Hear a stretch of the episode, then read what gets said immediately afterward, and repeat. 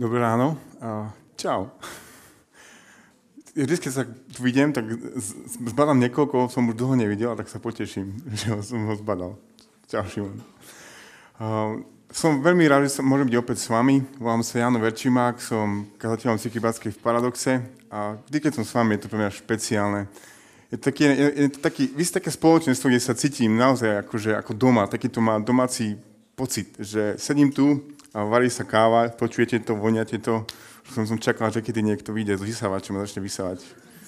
Aby to bolo naozaj ako v obývačke. Posledné týždne spolu rozprávame o tom, že aké dôležité mať priateľov. Že priateľstva a dobré priateľstva nie sú cnosťou, ale nevyhnutnosťou. A ak to platí o našich priateľstvách, že nie sú cnosťou, ale nevyhnutnosťou na to, aby sme mohli žiť múdre a zbožné životy, tak určite to platí o našom priateľstve s Ježišom Kristom. Naše priateľstvo s Ježišom Kristom nie je cnosť, ale nevyhnutnosť. A presne to bude naša téma. A viesť v tomto uvažovaní nás bude Evangelium Jána, 15. kapitola, a, verše, a budú to verše 1 až 17. Čiže ak máte Bibliu, tak si otvorte Bibliu, Biblie alebo telefóny zapnite v Evangeliu Jána v 15. kapitole a budem čítať verše 1 až 17. Evangelium Jána, 15. kapitola, verše 1 až 17. Jeden z najväčších prejavov Ježišovho lásky plného priateľstva voči nám je to, že nám zanechal Bože slovo, že nám všetko vysvetlil a toto sú tie slo- jedny, jedny z tých slov, tak dobre sa započúvajme, lebo aj týmto nám, nám Ježiš hovorí, že nás má rád ako svojich priateľov. Evangelium Jána, 15. kapitola, verše 1 až 17. Ja som pravý vinič a môj otec je vinohradník.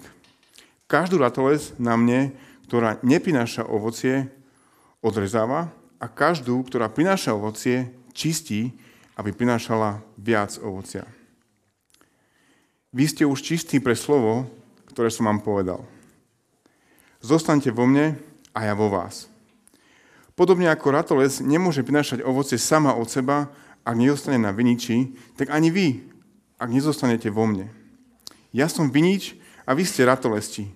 Kto zostáva vo mne a ja v ňom, prináša veľa ovocia, pretože bez mňa nemôžete nič urobiť. Ak niekto nezostáva vo mne, vyhodia ho von ako ratolesť a uschne. Potom ich pozberajú, hodia do ohňa a zhoria. Ak zostávate vo mne, a ak moje slova zostávajú vo vás, proste čo len chcete, stane sa vám môj otec je oslavený tým, že prinašate veľa ovocia a že sa stávate mojimi učeníkmi. Ako si mňa zamiloval otec, tak som si ja zamiloval aj vás. Zostaňte v mojej láske. Ak budete zachovať moje prikázania, zostanete v mojej láske, ako aj ja som zachoval prikázania svojho otca a zostávam v jeho láske. To som vám povedal, aby moja radosť bola vo vás aby vaša radosť bola úplná. To je moje prikázanie. Aby ste sa milovali navzájom tak, ako som vás miloval ja. Nikto nemá väčšie lásky ako ten, čo, život, čo, čo svoj život kladie za svojich priateľov. Vy ste moji priatelia, ak robíte to, čo vám prikazujem. Už vás nenazývam sluhami, pretože sluha nevie, čo robí jeho pán. Nazval som, vás, nazval som vás priateľmi, pretože som vám oznámil všetko, čo som počul od svojho otca. Nie vy ste si vyvolili mňa, ale ja som si vyvolil vás a ustanovil som vás, aby ste šli a prinášali ovocie, aby vaše ovocie zostalo, aby váš otec dal všetko, aby vám otec dal všetko, o čo budete prosiť v mojom mene. Prikazujem vám, aby sa navzájom milovali tak toto je text, ktorý nás bude, bude sprevádzať v našej ďalšej úvahe o priateľstve. Neviem, ako na vás táto téma, alebo táto celá séria pôsobí. Dúfam, že k vám hovorí ako ku mne. Možno ste sklamaní zo seba a znechutení, že ja som najhorší priateľ na svete. Ak existuje nejaká cena za priateľstvo, najhoršieho priateľa, tak ja by som to mal vyhrať. Možno vás takto pôsobí táto, táto séria. Úplne tomu rozumiem, lebo niekedy na mňa takto pôsobí, ale tu je vysvetlenie. Žijeme vo svete, ktorý je padlý, v ktorom, náš, do, v ktorom naše dokonalé priateľstvo s Bohom bolo, bolo poškodené a zničené a to presne znič, ničí aj, a poškodzuje naše priateľstva vo svete, v cirkvi, ale aj mimo nej. No toto nie je koniec príbehu, ktorý Biblia hovorí. A jedna taká jeho čas ja, ja vtedy, sa, sa udial aj vtedy, keď prišiel Ježiš na túto zem. A jeden z dôsledkov toho, čo, on, čo Ježiš urobil za nás, keď za nás zomeral, tak bolo to, že nás robí svojimi priateľmi. Verše 13 a 14 hovoria tieto slova. Úplne šokujúco. Nikto nemá väčšie lásky ako ten, čo svoj život kladie za svojich priateľov. Vy ste moji priatelia. Stratili sme priateľstvo s Bohom ešte dávno a jeho dôsledky cítime. A teraz nám Ježiš vraví, vraví učeníkom a všetkým tým, ako, a círky, ktorá prišla po nich, hovorí, vy ste moji priatelia. Neviem, čo sa deje vo vás, keď to počujete, ale v podstate sú asi dve reakcie na túto správu, že Ježiš nás a Boh Ježišovi nás volá svojim priateľmi. Tak jedna, tá jedna reakcia môže byť, že však jasné, čo iné. Jasné, že sme Boží priateľia. Pán Boh nás má rád, od, od malička to počúvame, jasné, že sme jeho priateľmi. No, je to úplne výnimočná vec. V dejinách alebo v Biblii, ak chcete, iba dvaja ľudia boli nazvaní priateľmi Boha. Bol ním Abraham, ktorý bol nazvaný priateľom Boha kvôli tomu, že bol schopný tak nasledovať Boha, že bol schopný obetovať svojho syna a Boh ho nazval, že, že Božím priateľom. A ten ďalší bol, bol Mojžiš, ktorý, o, o, o ktorom Boh hovorí, že sa s ním rozprávalo z očí v oči, akoby s priateľom. Dva najväčší kamioni z dejín, z dejín Biblie boli nazvaní Božími priateľmi. Nikto iný. A tu zrazu, ty a ja, kresťan, sme nazvaní Božími priateľmi. Ježiš nás takto volá. Ak to je tak, tak byť Božím priateľom Ježišovi Kristovi je to najväčšie privilegium na svete. Je to ako mať známosť, priateľskú známosť na tých najvyšších postoch sveta. Byť priateľom Božím je nie len tak, však jasne, že to je tak, ale je to veľké privilegium. To druhou reakciou, ktorú, ktorá vás možno napadne, je, že a, keď hovorí, že Ježiš je náš priateľ, tak oh, nedo, ne, ne, nedo, ne, alebo tak to poviem, Ježiš predsa nie je iba môj kamoš. Nedo, a neviem to povedať. Nie do henonestu, jak sa to povie to slovo? Už som napísal, ale nie to ani nepričať. Nie do henonestu, no, vy to viete, super, ďakujem hľa váš kazateľ, nie je povedať jedno slovo, proste nerobí z veľkého Ježiša kráľa môjho, môjho kamoša pri pive. A veď predsa Ježiš je Boh, kráľom, ktorému všetko patrí, ktorý nás všetkým vládne a nakoniec sa vráti a všetci sa mu poklonia a ty z neho chceš robiť môjho kamoša pri pive. Áno, je pravda, že Biblia nás učí, že Ježiš je náš priateľ a je aj náš pán a na to nemáme nikdy zabudnúť. Ale tieto dva veci, je, že Ježiš náš priateľ a náš pán môžu byť spolu a majú byť spolu. A to je to, to veľká radosť Evanelia, že Ježiš je náš pán a ja náš priateľ. Ak si to chcete predstaviť, tak si predstavte vzťah Davida a Jonatána z Biblie. Kráľ David o Jonatánovi hovorí, že jeho láska mu bola nad lásku žien. Kráľ to hovorí svojmu poddanému, ak chcete. Jonatán, tvoja láska je mi nad lásku žien. Jonatán, kráľ Davidovi hovorí, že, že ho miloval ako samého seba, ako svoju vlastnú dušu a na inom mieste zase hovorí, že pre Davida urobí všetko, čokoľvek pre neho spraví, lebo ho miluje. Tak tu máme kráľ a jeho podaný, David a Jonatán. Medzi nimi stále ten vzťah, že kráľ a jeho podaný, ale oni sa navzájom milujú. Tak takto nejak by sme mali vnímať ten náš vzťah, ktorý nám ponúka Ježiš Kristus, keď hovorí, že sa stáva našim priateľom. Nejak to neponižuje jeho, jeho, jeho vládu, práve naopak. Ukazuje to, že aký on je. Tak ak sa, máte pocit, že keď hovorím o tom, že Ježiš je náš priateľ, že to robí Boha nejak menším, alebo Ježiša nejakým menším, tak práve naopak. Táto realita nám odhaluje veľkosť jeho charakteru, na ktorú sme možno nikdy neboli pripravení ako ľudia alebo ľudstvo. Že Boh sa môže stať našim priateľom. tejto kapitole 15. sa môžeme veľa učiť o tom, že vlastne, čo to znamená, alebo ako nás Ježiš miluje, ako svojich priateľov, keďže nám hovorí, aby ste ma milovali navzájom tak, ako som vás miloval ja. Trošku, trošku odbočím, aby sme vedeli, že, že o čom hovoríme, keď, hovoríme v tej, keď sme v tejto 15. kapitole. Verše 1 až 2, ak, ak si poviete so mnou, prinášajú obraz viniča, v tomto obraze je Boh vinohradník, Ježiš je ten konečne pravý vinič a, a učeníci sú tí, ktorí boli vštiepení do tohto pravého viniča. Otec, Boh Otec, vinohradník, obhospodárúva, dneska ťažké slova, obhospodárúva svoju vinicu tak, aby prinašala ešte viac dobrého ovocia. A to robí tak, že to, čo neprináša ovocie, odlomí, zahodí a to, čo prináša ovocie, ešte orezáva, aby prinieslo ešte viac ovocia. Verše 3 až 8 preto majú veľkú výzvu, ktorá úplne je logická. Ak teda je Ježiš ten pravý vinič a my sme boli vštepení do tohto viniča, výzva je tak, takáto. Zostaňte vo mne a ja vo vás. Každý kresťan potrebuje stále byť napojený na ten pravý vinič, ktorým je Ježiš Kristus. Veľká otázka, ako môžem ja a ty v pondelok, útorok, streda, piatok, sobota, ten ďalší týždeň zostať v Ježišovi Kristovi a on v nás. Keď sa pozrieme do, do 9. verša, tak zistíme, že to zostávanie v Ježišovi Kristovi znamená zachovávať jeho prikázania. 10. verš. Ak budete zachovať moje prikázania, zostanete mojej láske, ako ja som zachoval prikázania svojho otca a zostávam v jeho láske.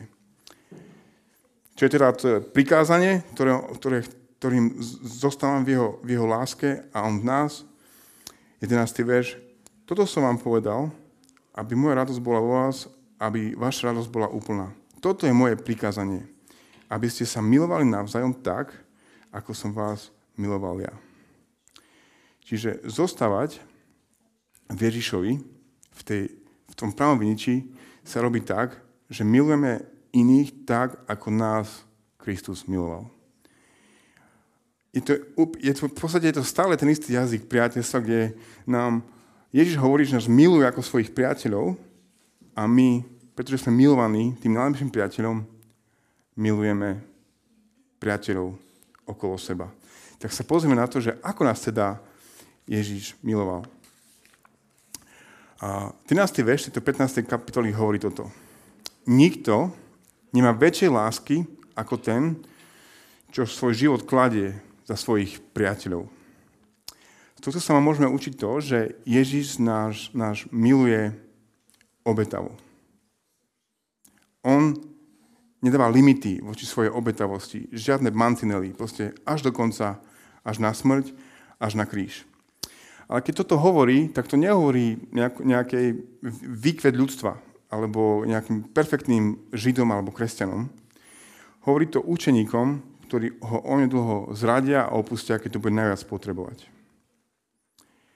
A on sa práve za takýchto obetuje až na smrť. Takáto je jeho láska alebo priateľstvo obetavé, že sa obetuje za tých, ktorí nie sú hodní lásky alebo priateľstva. Takáto obetavosť sa nedá vysvetliť ničím iným, že jeho priateľstvo a láska k nám sú vášnivé. My často nepoužívame keď ho, tieto slova, keď hovoríme o, o Ježišovej láske alebo Božej láske, že je vášnivá, ale presne je to tak.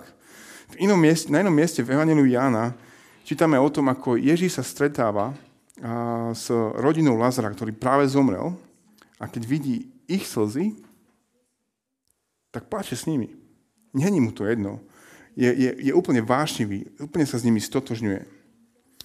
Takisto vidíme Ježiša mnohokrát, keď, keď, keď na jednom mieste, keď vystúpil zlodej a videl veľký zástup, a videl, že sú akože ako pastieri, ako, ako ovce bez pastiera, tak čítame o tom, že jeho srdce bolo pohnuté vnútri milosrdenstvom, lebo videl ten zúfalý stav Božieho ľudu. Jež Kristová láska voči nám, jeho priateľstvo voči nám je, je obetavé a je vášnivé. My keď my keď niekedy rozmýšľame nad svojimi priateľmi a hlavne keď sa komplikované veci dejú v našich priateľstvách, tak sa niekedy pýtame, tak čo si ten môj kamoš teraz o mne myslí? A je to dôležitá otázka, ak to priateľstvo myslíte vážne. A takisto to aj v našom kresťanskom živote, že niekedy sa môžeme pýtať, tak čo si teda tento Ježiš Boh o mne myslí, keď premyšľam takto, urobil som toto, toto som nespravil, toto mi neprišlo dôležité, naopak táto blbosť mi prišla dôležitá. Čo si tento Ježiš, Boh o mne myslí? Odpoveď uh, z tejto kapitoly je, že nás vášnivo miluje. A to tak, že za nás zomrel. A to chceme si kázali aj dnes nášmu srdcu. Ježíš, náš taký priateľ, že nás vášnivo a obetovo miluje až do konca. To ďalšie, čo sa môžeme učiť z tejto kapitoly o, o Ježišovom priateľstve voči nám, je to, že toto priateľstvo alebo jeho láska voči k nám je intimná. Nevedel som nájsť lepš, lepší, lepšie slovo preto, tak, ale dúfam, že keď prečítam verše 14 a 15, že to, to bude dávať zmysel. Verš 14. Vy ste moji priatelia, ak robíte, čo vám prikazujem. Tu sa musím zastaviť, lebo táto veta, keď takto prečítame v tomto preklade, tak znie tak, že že keď budeme naplňať Božie prikázania, takže nás Ježiš bude milovať. Že to je proste podmienka.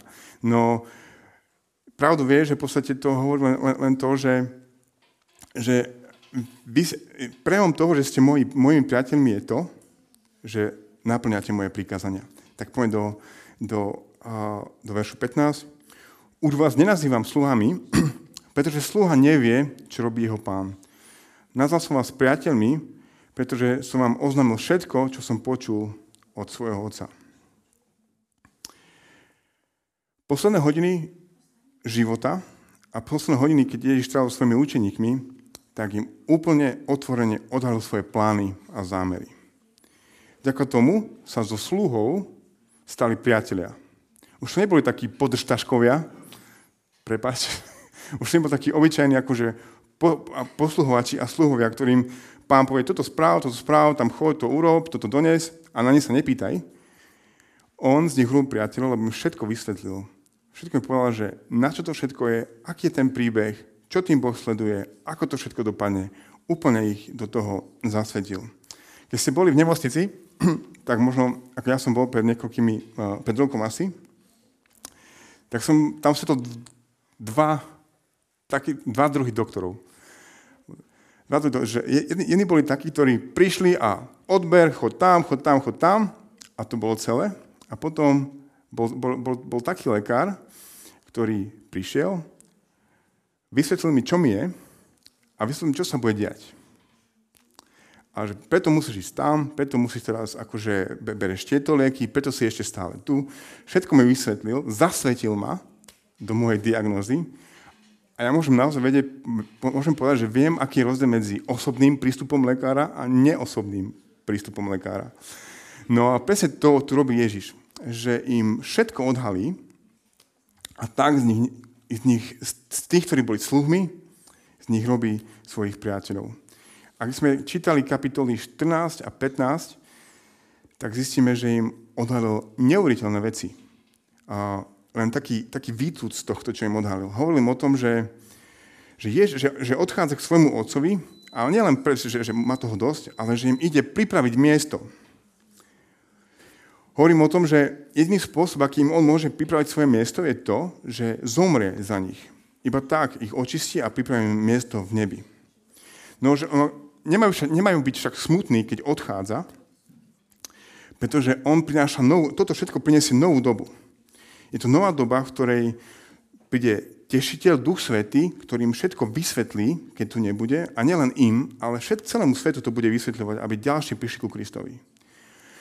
Tá nová doba spočíva v tom, aj v tom, že teraz po prvýkrát v dejinách ľudstva už nebudú oni prosiť Boha niečo vo svojom mene, ale v Ježišovom mene a On im to dá. A konec koncom ich uistuje, že nemá byť smutný z toho, že odchádza, pretože raz sa vráti a oni budú s ním. Takto im vysvetlil realitu svojim priateľom, aby vedeli, o čo ide. A nechajme si túto realitu vysvetliť aj nám na novo. Keď zajtra pôjdete do práce autom a budete trčať v zápche alebo autobusom a keď sa budete pozrieť vonku okolo seba, tak viete, viete oveľa viac než ktokoľvek iný v tej zápche alebo v tom autobuse. Viete, že tu bol Ježiš, ktorý odišiel k Otcovi, aby vám pripravil miesto, lebo vás miluje. Viete, že On zomrel za to, aby, aby ste vás mohli byť s ním a On sa k vám vráti. Viete, že žijete v novej dobe, v ktorej, v ktorej máme Ducha Svetého, ktorý hovorí k nám, hovorí k ľuďom okolo, okolo nás a viete, že máte nový vzťah s Bohom, ktorý je vzťahom priateľstva a môžete prosiť Boha čokoľvek a On vám, on vám to dá. Toto je úplne iná realita, ktorú môžete vidieť z okna a takúto realitu vidia len Boží priatelia. A títo priatelia sme my, ty a ja, ktorí sme uverili Ježiša Krista. Takže už viac nesme sluhmi, ale priateľmi, ktorí boli do všetkého zasvetení. Jeho láska k nám, jeho priateľstvo je intimné. A to posledné, čo, čo sa učíme z týchto veršov, je, že jeho priateľstvo a láska k nám je úplne konštantná, nemení sa verš 16 hovorí toto. Nie, vy ste si vyvolili mňa, ale ja som si vyvolil vás a ustanovil som vás, aby ste šli a prinašali ovocie, aby, aby vaše ovocie zostávalo, aby, aby vám Otec dal všetko, o čoho budete prosiť v mojom mene.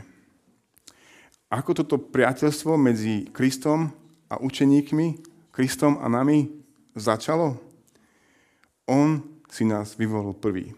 Inde v Novej zmluve Pavol hovorí, apoštol Pavol, taký veľký zakladateľ zborov, hovorí, že Boh si nás vyvolil ešte pred založením sveta. Z milosti, kvôli svojej sláve.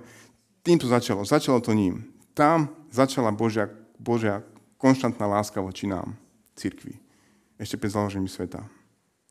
Keď Ježiš prišiel, jeho, jeho konštantná láska pokračovala a nezastavil som pred ničím, bol ochotný a schopný obetovať svoj život za nás. Dokázal to znovu, že to so svojou konštantnou láskou voči nám myslí úplne vážne. Keď Ježiš odchádzal, tak hovoril, hovoril, že budem s vami až do konca sveta. On to myslí vážne, že s nami bude do konca sveta ako náš priateľ. A pošlo Pavol, ktorý, ktorý kvôli neseniu Evangelia prešiel mnohými skúškami a prenasledovaním, tak, o, tak hovorí o tejto skúsenosti so konštantnou Božou láskou Ježišovi Kristovi tieto slova. 2. Timoteovi, 4. kapitola, verše 16 až 17, nemusíte si to hľadať, ale toto hovorí, toto je jeho skúsenosť s Božou konštantnou láskou Ježišovi Kristovi. Pri mojej prvej obrane nikto nebol pri mne. Všetci ma opustili, myslím svojich spolupracovníkov. Nech sa im to nezaráta. Pán však stal pri mne a posilňoval ma aby sa skrze mňa, aby skrze mňa bola doučená zväzť, aby, aby ju počuli všetky národy. A bol som vytrhnutý z tlámy leva. Všetci ma opustili, pán však stál pri mne a posilňoval ma. Toto je Pavlova skúsenosť s konštantnou láskou dávno potom, ako tu už Ježiš nebol. Čo my? Máte tieto skúsenosti? Keď zalovíte posledný rok, posledný dva, ako vám Kristus prejavil svoju konštantnú, nemenú lásku až do konca? Všetci ma opustili, ale ty nie. Všetko sa pokazilo, ale ty si stál pri mne verne. Chcem, aby ste nad tým premyšľali, aby sme sa uistili, že Ježišové priateľstvo voči nám, jeho láska voči nám sú, sú úplne konštantné. Nemenia sa, aj keď naše voči nemu sa často mení. Jonathan Edwards povedal takto skvelú vec, ktorá zhrňa priateľstvo ktorého, priateľa, ktorého máme v Ježišovi Kristovi, hovorí toto. Čokoľvek, po čom túžime v priateľovi, môžeme nájsť v Kristovi a to v najvyššej možnej miere. Všetko, po čom túžime v priateľovi, všetci túžime po priateľovi, tak všetko to, po čom túžime v priateľovi, môžeme nájsť v Kristovi a to v najvyššej možnej miere. Môžeme, môžeme, hovoriť, môžeme, môžeme v ňom vidieť úplne dokonalú obetavú lásku a vášnivú. Môžeme mať v ňom intimného priateľa, ktorý nás nikdy neopustí. V najvyššej možnej miere. To môžeme zažívať Ježišovi Kristovi. Preto potrebujeme Ježiša ako priateľa. Tak možno aj táto nedela môže byť niečo nová v tom, že, že sa viac budeme tešiť z privilegia toho, že Ježiš nás volá svojimi priateľmi. Môže to byť skúsenosť vzťahu, ktorú môžeme zažívať na novo a intenzívnejšie a ísť v jej v ústrety. Môže to byť uistenie, ktoré nás pozbudzuje, keď nám ťažko a zároveň toto priateľstvo Ježišov Kristovi môže byť zdroj sily, z ktorého žijeme, keď je ťažko. V Ježišovi máme svojho najlepšieho priateľa, po ktorom sme kedy túžili.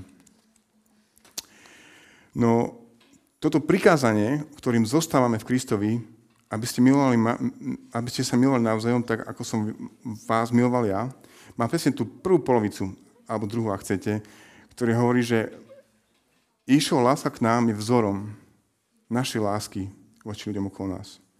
Tak teraz v týchto pár posledných minút nechcem robiť nič iné, len prejsť cez tie tri, tri aspekty Kristovej, Kristového priateľstva voči nám, obetavosť, intimita a konštantnosť, a skúšať a budem premýšľať spolu, že ako toto môžeme vyjadrovať navzájom v zbore jeden druhému, ale aj ľuďom, ktorí nepoznajú Krista.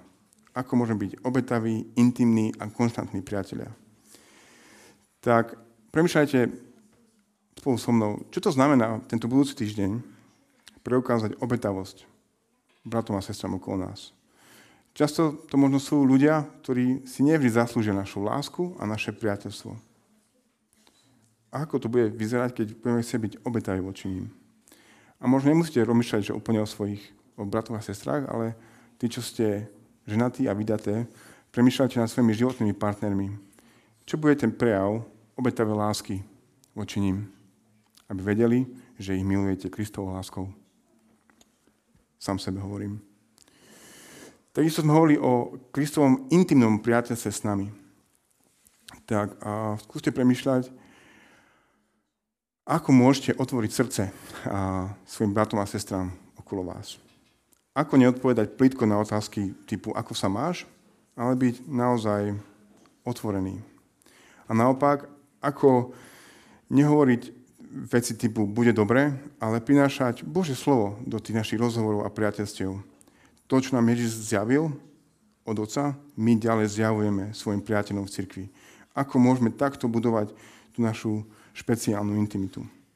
A vôbec, ako môžeme toto zažívať, tieto hlboké rozhovory zažívať s našim životným partnerom, ak ste vydatí alebo ženatí. Alebo ženatá, že, vydatí alebo ženatí. A to isté môžeme povedať o konštantno, konštantnosti. A komu sa potrebuješ ozvať, komu sa už dávno neozval. Alebo s kým potrebuješ skočiť na kávu, s kým si už ďalej nebol, dávno nebol, aby ten človek mohol zažiť, konštantnosť Kristovej lásky voči nemu cez teba. To isté partnery životní. Čo môžeš spraviť tento týždeň, aby ten partner nepochyboval o tom, že vaša láska voči ním sa nezmenila, pretože Kristova láska voči vám sa nezmenila. Ako toto môžete povedať? Tento druh obetavej intimnej a konštantnej lásky, alebo takýto druh priateľstva, nemôže, nemusíme však uh, vyjadrovať len ľuďom v cirkvi, ale ľuďom, ktorí nepoznajú Krista. A to je úplný akože science fiction. Uh, tu sa ja strácam, ale skúste si predstaviť, ako by to zmenilo vaše priateľstva mimo cirkvi s neveriacimi ľuďmi, keby mohli vidieť, že ich milujete obetavo, aj keď si to možno nezaslúžia.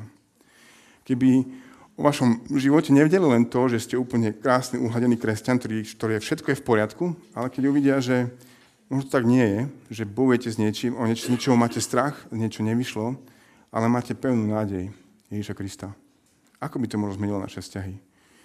Ako by to zmenilo vaše vzťahy s kolegami alebo, alebo spolužiakmi, keby vedeli, že na nich myslíte, aj vtedy, keď na nich iní nemyslia. Keď pamätáte na ich možno narodeniny, alebo na to, čo vám kedysi dávno povedali, že čo zažívali, tak sa ich na to spýtate. Podľa mňa takéto vzťahy s neveriacimi ľuďmi by nám, by nám snáď mohli priniesť ďalšie prežitosti o tom, ako hovorí o tejto láske, ktorú my zažívame od Ježiša Krista ako prvý. Chcel by som skončiť úplne takým uh, citátom zo zjavenia 3. kapitoly, 20. verš, kde, kde uh, čítame tieto slova. Zjavenie, zjavenie Jana, 30. kapitola, 3. kapitola, 20. verš. Ja stojím pri dverách a klopem. Ak niekto počuje môj hlas a otvorí dvere, vôjdem k nemu a budem jesť s ním a on so mnou. Toto často čítame, keď, sa, keď chceme, aby sa niekto obrátil, že Ježiš klope na tvoje dvere a proste pusť a bude zachránený, bla, bla. V podstate uh, tieto slova Ježiš hovorí cirkvi, tebe a mne. Hovorí, stojím pri dverám a klopem. Ale nie preto, preto klopanie samotné, ale že chcem ísť dnu a chcem s tebou viesť a stolovať. Um, priateľstvo s Kristom je, je úplne cieľom spasenia a cieľom našej existencie.